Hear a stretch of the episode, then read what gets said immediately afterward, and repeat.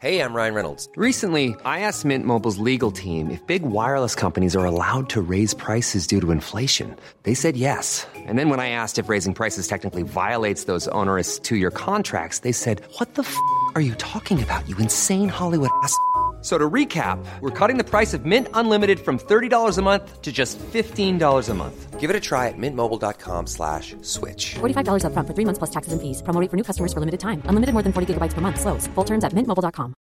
Finding your perfect home was hard, but thanks to Burrow, furnishing it has never been easier. Burrow's easy-to-assemble modular sofas and sectionals are made from premium, durable materials, including stain and scratch-resistant fabrics. So they're not just comfortable and stylish, they're built to last. Plus, every single Burrow order ships free right to your door. Right now, get fifteen percent off your first order at burrow.com slash ACAST. That's fifteen percent off at burrow.com slash ACAST. This is The Guardian.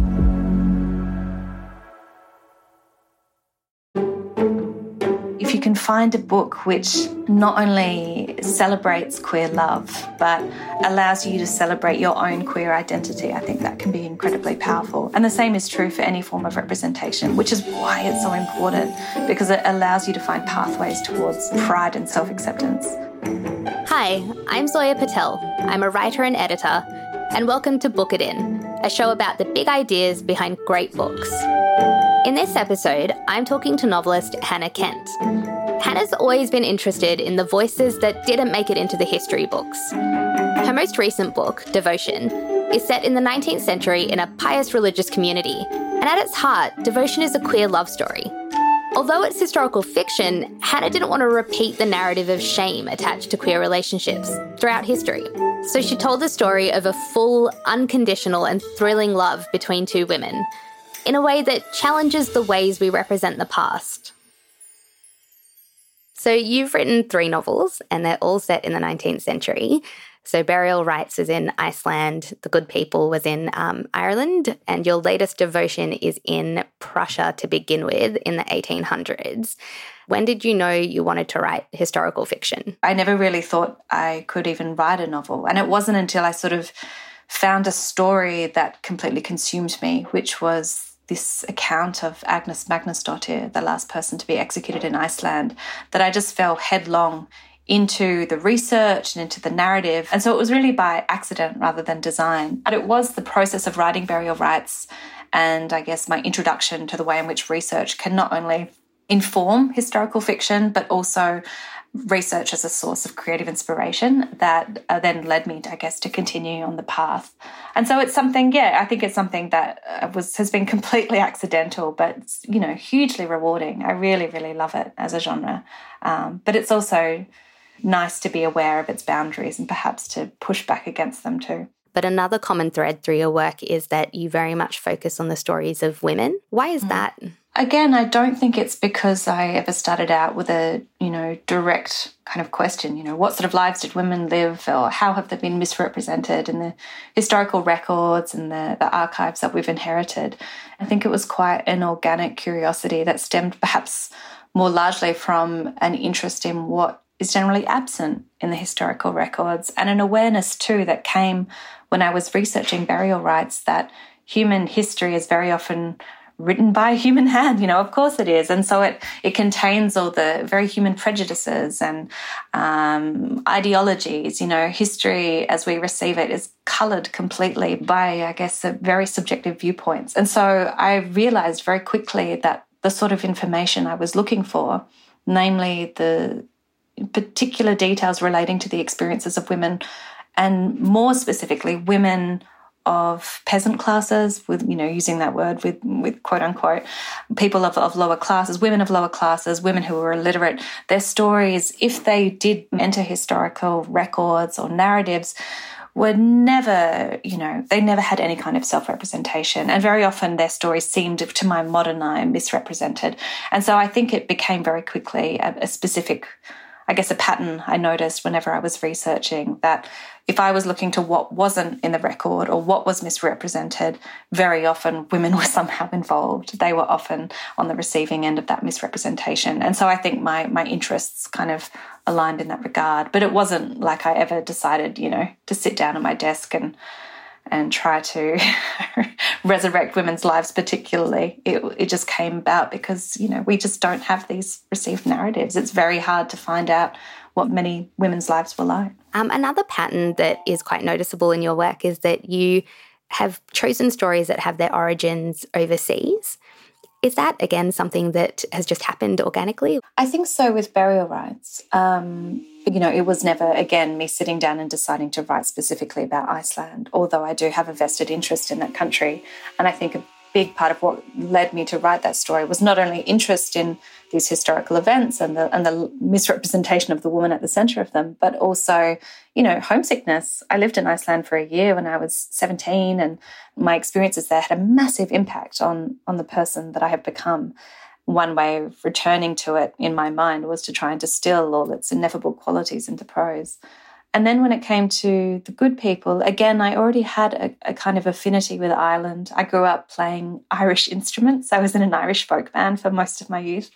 Um, so it felt, again, like a familiar place. But I think what also informed me choosing these foreign settings was that I loved leaning into my wonder of a place and that sort of the, the novelty that you feel when you're an outsider and you suddenly get to experience an entirely different landscape, both cultural and physical. And then you, uh, you know, you, you're like a child again. You know, you notice things that you otherwise wouldn't because you're an outsider. And I felt like that sense of wonder and awe and that novelty really fed into my ability to perhaps capture things in a way that hopefully hadn't, you know, wasn't trite or contrived or or cliched. Um, so, yeah, I think after doing it for two books, I was a little bit nervous to return to a landscape which was a little bit more familiar, as is, you know, as we find in Devotion.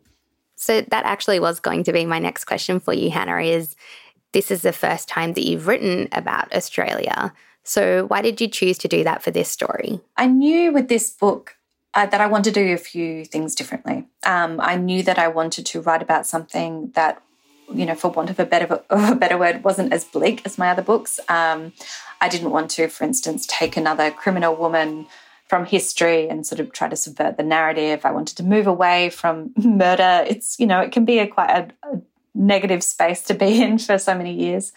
Um, so I knew I wanted to move into something a little bit more uplifting or celebratory.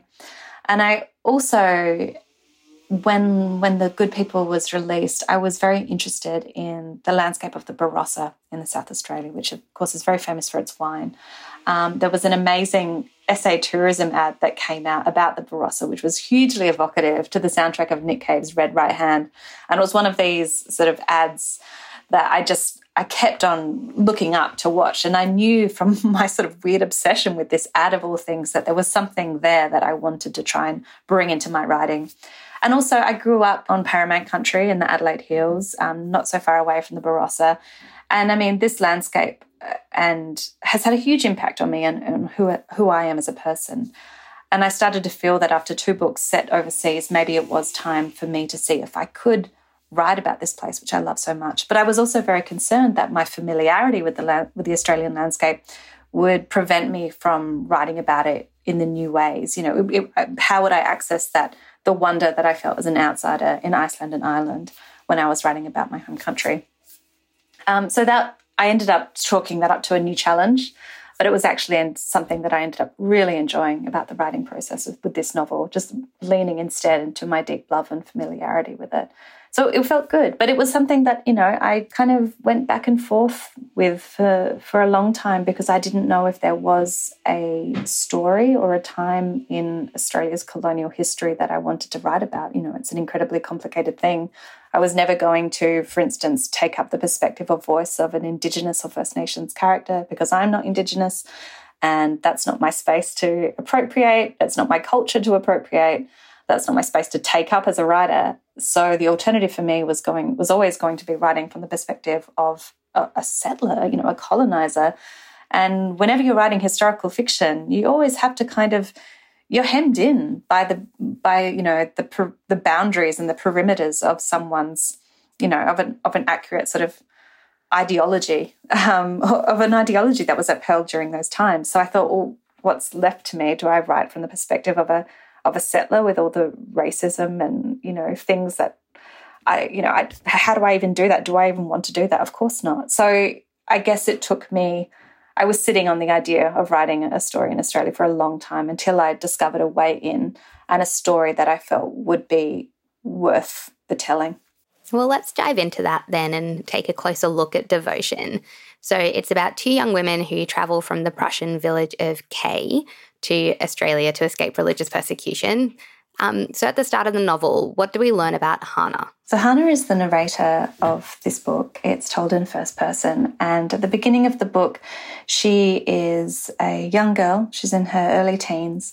And she is someone who is on sort of being on the brink of womanhood, is finally realising that the freedoms she experienced as a child uh, are, are no longer hers to enjoy. She is the daughter of a, an old Lutheran elder. Um, her family and the congregation and community she lives in have been persecuted by King uh, Frederick William the Third, who uh, has created a union church to unify all the Protestant churches within Prussia. And, of course, many elders and congregations are against it because there's been liturgical changes. There's a new service book. They don't agree with it. And over the years, so throughout Hannah's lifetime, her family and her community have been increasingly persecuted for their insistence on the old ways, hence why they're called Old Lutherans. So Hannah, on one hand, belongs to this very pious, very strict community. Her father is essentially obsessed with God. He has a very black and white way of seeing the world. Her mother embodies all the virtues upheld uh, by this community, those set aside for women. She's a dutiful wife. She's a mother. She's also very withholding. And Hannah feels herself to be someone who doesn't quite fit in with the congregation or with her family.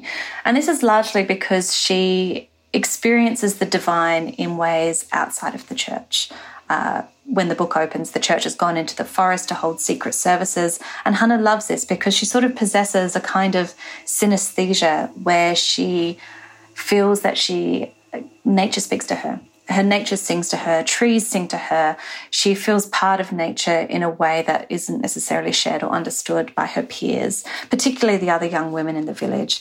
And she also feels that there is something about her which which makes her different. She finds a lot of the things that her peers come to easily, ways of speaking to her elders, ways to, you know, um, just even do domestic chores, she finds very difficult. She would much rather be out in the world, out in the landscape, sort of Um, communing with it, I guess.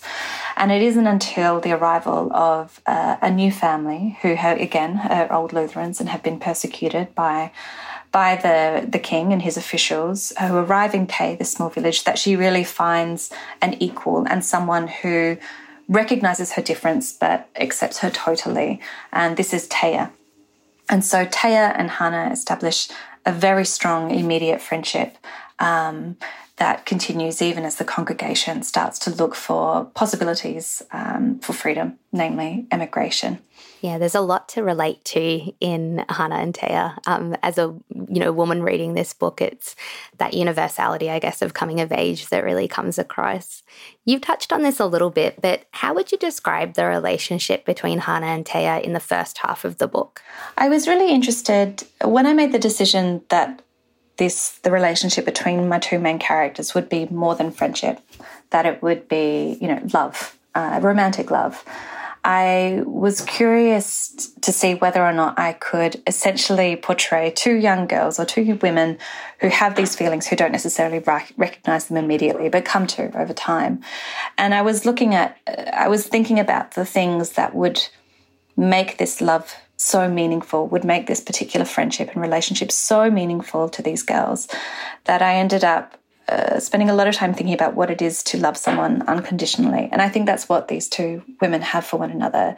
They love the other in, in their totality and their complexities and their flaws.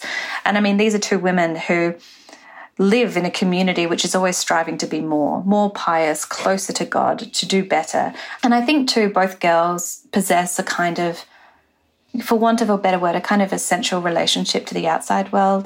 But, yeah, really I just wanted to look at the ways in which love can be profoundly meaningful when you feel that you don't have to earn it. And I think that's what these two women give each other.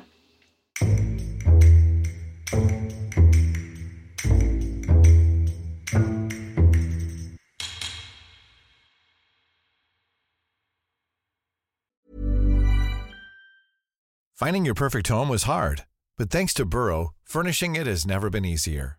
Burrow's easy-to-assemble modular sofas and sectionals are made from premium, durable materials, including stain and scratch-resistant fabrics. So they're not just comfortable and stylish, they're built to last. Plus, every single Burrow order ships free right to your door. Right now, get fifteen percent off your first order at burrow.com slash ACAST. That's fifteen percent off at burrow.com slash ACAST. Hey, Mel, Bri here. Gotta work from home today because the whole family caught a nasty... Daddy! Hey, Mikey, if you're gonna puke, find the popcorn bowl! But my availability is one hundred ten percent. Coincidentally, so is my fever. Kidding. Mel, I'm so cold but hot. Uh, but I'm gonna get you that budget just as soon as... Uh, Mikey, popcorn bowl! Press one to use Instacart and get your family's sick day essentials delivered in as fast as thirty minutes. Press two to keep working. Do not press two. Just use Instacart, Brian. Hi, it's Zoya here. Thanks for listening to this episode of Book It In with Hannah Kent. In the second half of our conversation, we explore how she celebrated Hannah and Taya's love story, all while Hannah's relationship with her partner was being questioned by Australians in the same-sex marriage survey. Just before we jump back in, I want to remind you to follow and subscribe to Book It In on your podcast app. This means you'll get all our episodes when they come out.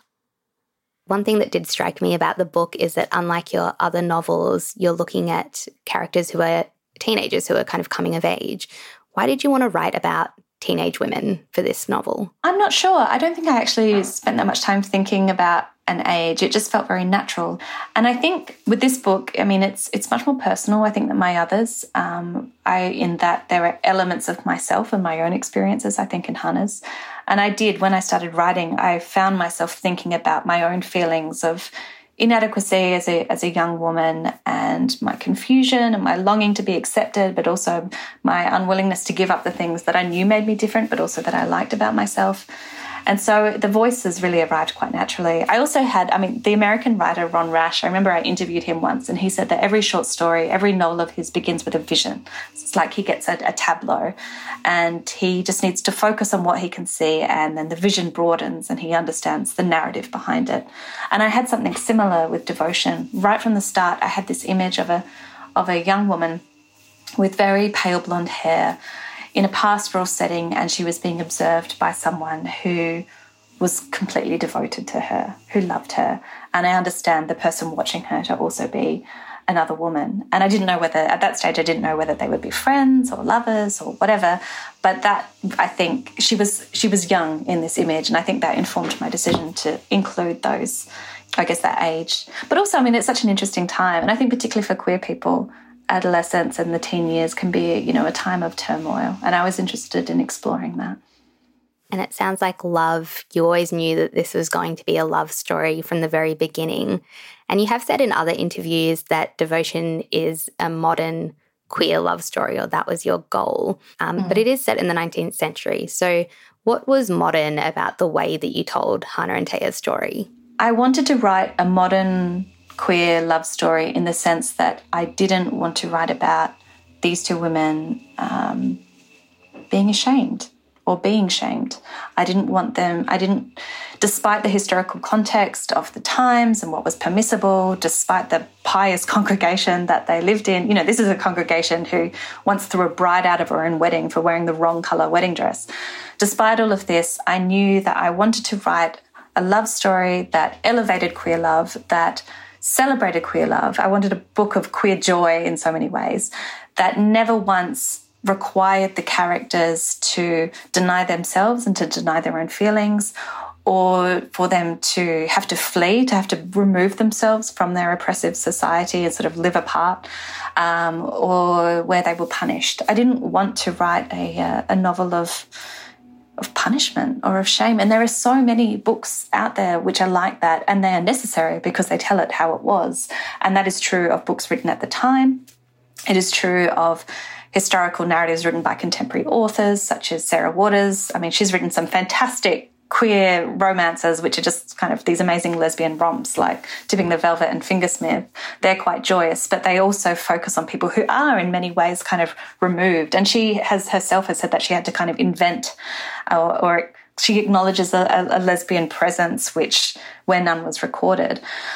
I, I knew I wanted to do something different in this book because really I just wanted to show the divine which exists in this relationship.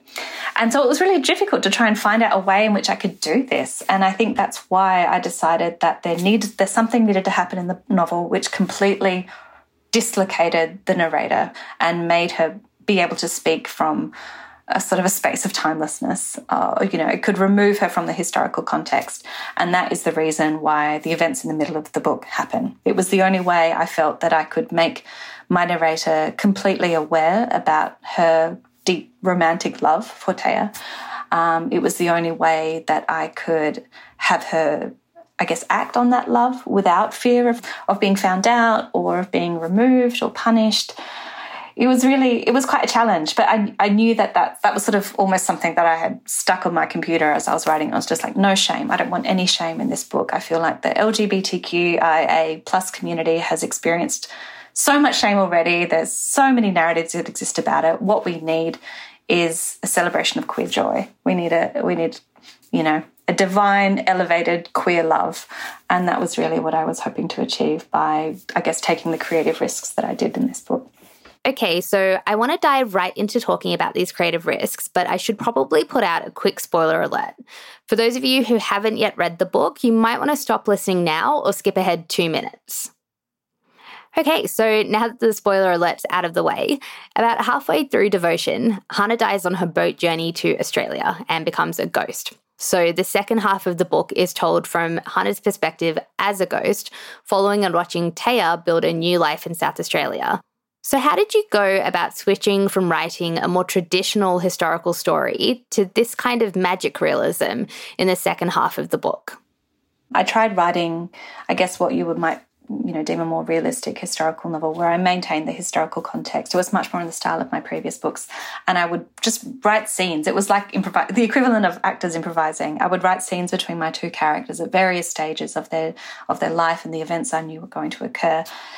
And it was impossible. It was impossible to avoid shame. It was impossible to avoid secrecy.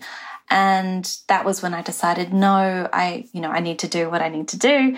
I need to, you know, essentially apply a modern, I need to give one of my characters a modern understanding and a modern joy in, in her queerness and in her, in her love. And then once I did move off into something which is much more, I guess, aligned with magical realism or speculative fiction, suddenly there were all these creative possibilities. I mean, I wrote my previous two novels with my hands kind of completely bound to known facts. And even when there were very obvious kind of, when there was very obvious misinformation in the historical record, I would use a more broad research to inform, I guess, the version that I chose to tell. With this book, once I decided, no, I'm breaking rank, I'm going to I'm going to play with the genre a little bit, I realised that there were all these other things that I could do, and that having freed my character from the con- historical confines that she was previous in, I could free her in other ways, and I could play with this idea of of the spirit world and the supernatural and the natural landscape and the ways in which we might be all more deeply connected than we realise, the ways in which we not only might engage with the natural world but truly be one with it. But that was just, you know, a joyous thing to be able to do as a writer. I'd never done anything like that before, and it was a lot of fun. It was really wonderful to be able to give, you know, a, a longer leash to, to my imagination and to play with, you know, things on a symbolic level. You know, what better way to comment on the invisible but, you know, certain existence of queer relationships and queer people throughout history than essentially disappearing one, you know, within within the book. You can't write about these stories of, of queer love um, and queer identity without also acknowledging the current contemporary context um, of those mm. conversations. So what was going on in Australia while you were writing this book? Well, my entire decision to move from celebrating friendship between two women to making them fall in love with each other came about through my anger during two thousand seventeen, which was the year of the same-sex plebiscite here in Australia. And I mean, that was a time in my own life which was hugely exciting. Um, I was with my girlfriend at the time. I was pregnant with my first child. We were, you know, very deliberately creating a future for ourselves, creating a family for ourselves.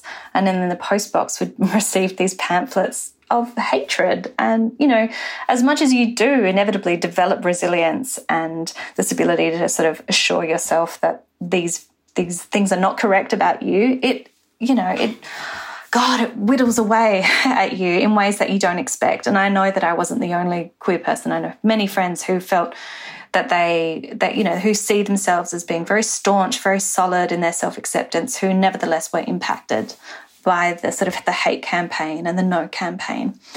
Um, and so it was really all of this going around that made me think, you know, okay, I'm writing about absences in history. I'm trying to elevate the importance of friendship between women within this particular historical context of Prussian immigrants. And I thought, is that... Is that the best I can do? I mean, what sort of book do I want to read?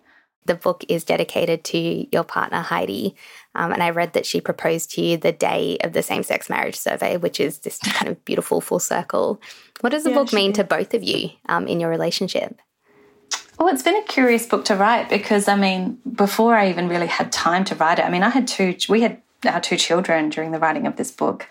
Um, so for a long time, I just did not have the time or the or the energy or uh, to sit down at the desk and write. So we would take our children on these, you know, huge pram walks throughout the hills and talk about the book and talk about, you know, I would just basically prattle away. And I wrote a lot of it essentially just talking out loud to her. And so it always felt like a very personal story that we shared. And I remember when my publisher accepted the manuscript that Heidi had a moment where she was like, oh, Oh, it's, these Hannah and Tia aren't just for us anymore. They've got to go out into the world.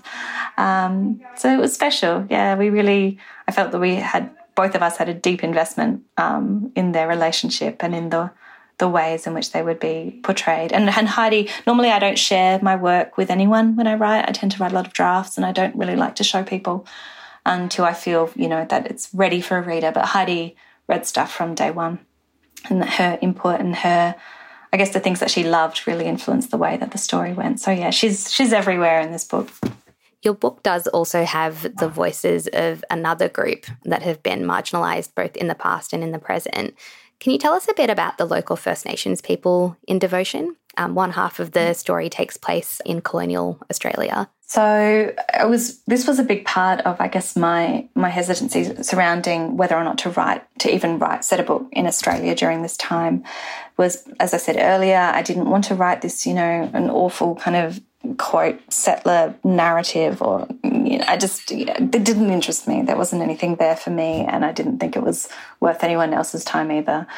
Um, so it was really the point where I decided that I was essentially going to have that massive shift in the middle of the book, that I was going to rip one of my characters outside of the, the limitations of her time, where she can essentially appropriate a much more under, modern understanding, not only of queer love, but also of colonisation. That was the point where I thought, well, this is this is how I negotiate that. There was still a lot of research that went into this book.